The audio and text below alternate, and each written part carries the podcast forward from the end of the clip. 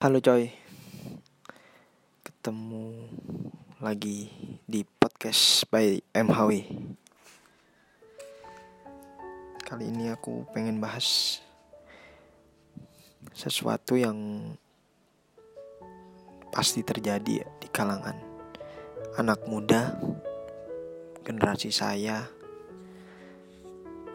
Generasi Bisa dibilang milenial Ataupun mungkin generasi di atas saya mungkin beberapa masih ada. Intinya generasi 90-an pasti merasakan hal seperti yang sama yang saya rasakan. Yaitu dilihat atau mendapatkan pilihan antara realistis atau idealis. Di mana realistis itu bisa di garis besar diartikan garis besar uh, berpegang tidak berpegang teguh dengan prinsipnya atau melihat sesuatu yang ada secara realistis tidak mengedepankan egonya. Idealisme atau idealis di mana dia tetap berpegang teguh pada prinsipnya dengan menghiraukan uh, segala yang menurut dia mengganggu ataupun tidak sesuai dengan prinsipnya. Jadi um, generasi saya khususnya pasti merasakan di mana uh, terdapat kebingungan antara memilih realistis atau idealis yang kita kedepankan. Realistis yang pernah saya alami. Saya dulu SMA dapatkan jurusan uh, IPA di mana anak IPA pada tahun itu pasti berkeinginan uh, mendapatkan kuliah negeri jurusan yang pasti berhubungan dengan IPA ataupun jurusan yang mungkin bisa dibilang favorit seperti teknik, kedokteran ataupun yang lain. Tapi realistis yang saya dapat, uh, kita pengen banget mendapatkan jurusan, tapi yang terjadi kita tidak mendapatkannya. Jadi yang harus saya ambil, saya mau nggak mau tetap mencari jurusan itu, mengejar jurusan itu ataupun beralih kepada jurusan yang lain. Jadi saya selama beberapa kali tes dari undangan sampai SBM di mana saya gagal untuk mendapatkan jurusan yang saya pengen. Dan ketika itu orang tua saya mengarahkan gimana kalau kamu mencoba jurusan yang lain atau jurusan yang mungkin tidak sesuai sama jurusan kamu waktu itu? Dan saya diarahkan kepada jurusan sosial di oke saya mencoba. Mas uh, waktu itu saya mencoba jurusan sosial di salah satu kampus negeri di Malang. Mencobalah saya.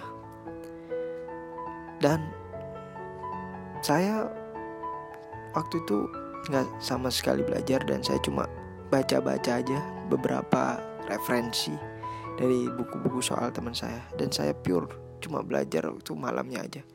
Belajar nggak banyak cuma baca-baca aja. Dan setelah tes ternyata saya lolos. Di mana realitisnya?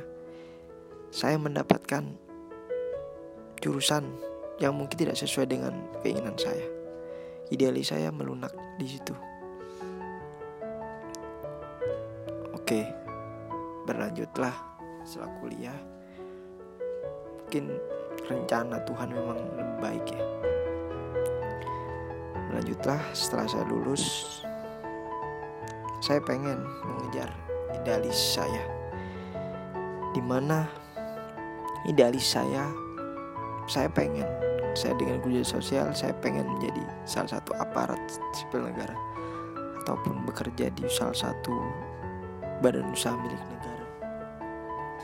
Tetapi saya udah beberapa kali mencoba dan saya udah merasakan hmm, mungkin saya bilang usaha yang cukup total, tetapi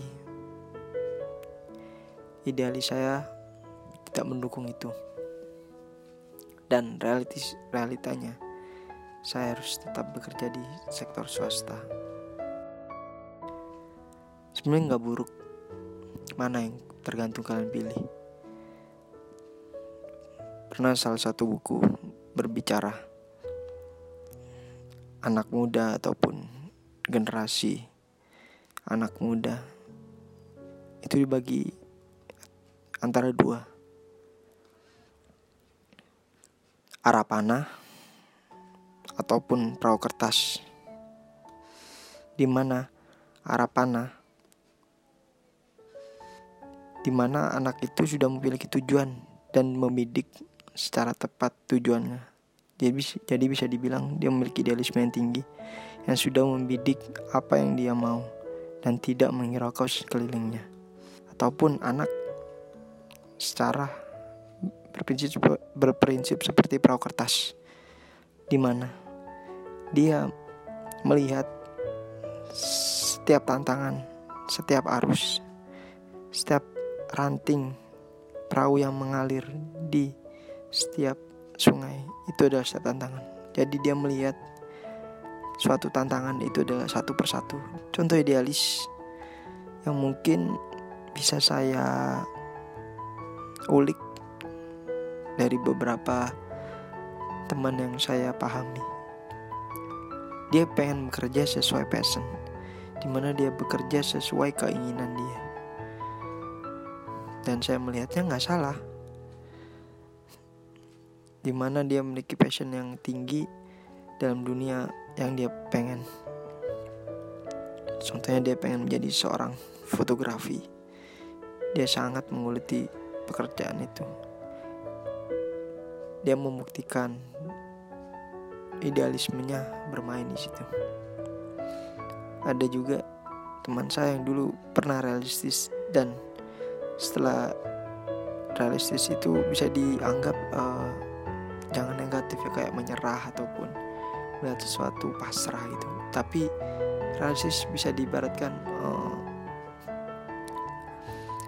dia melihat situasi di mana dia harus melakukannya. Dia harus uh, secara tidak langsung prinsipnya harus dilunturkan egoisnya harus dilunturkan. Mungkin dia memiliki idealis yang tinggi ataupun dia mengejar pekerjaan yang dia pengen atau passion yang dia pengen. Tapi suatu ketika Francis berbicara di mana dia harus dituntut dengan harus mendapatkan kebutuhan gitu dia harus mendapatkan kehidupan dia harus mendapatkan penghasilan. Dan di situ realistis berbicara uh, idealis dia bisa luntur dengan adanya kehidupan yang dia jalani. Dan situ balik lagi ke personal masing-masing. Dan menurutku nggak ada yang salah antara realistis atau idealis itu adalah uh, suatu jalan di mana kita harus memilih. Dan menurutku kedua-duanya baik. Tinggal kita bisa menyesuaikan kepada mana atau sekuat apa porsi itu bisa kita ambil.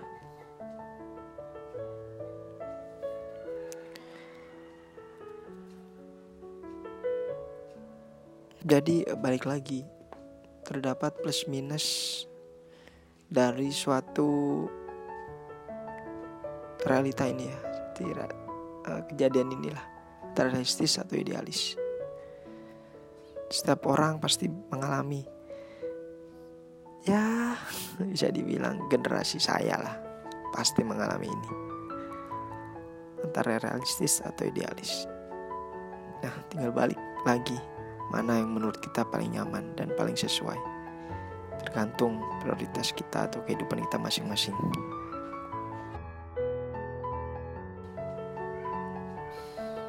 tapi saya juga pernah baca kutipan dari salah satu profesor yang saya pernah baca buku ya yeah, bu, di mana uh, kutipannya kita adalah bunga kita punya musimnya di mana musim setiap bunga berbeda-beda dan pasti memiliki musim di mana dia memiliki dia mekar dengan indah dia memiliki bau yang wangi dan dia memiliki keindahan dan wanginya pada musimnya. Oke, okay. mungkin itu sedikit sharing ya terkait uh, realistis atau idealis. Mungkin bisa ngasih masukan sedikit terhadap podcast yang pertama ini. Ah, ada plus minus. Oke, terima kasih. Salam, assalamualaikum.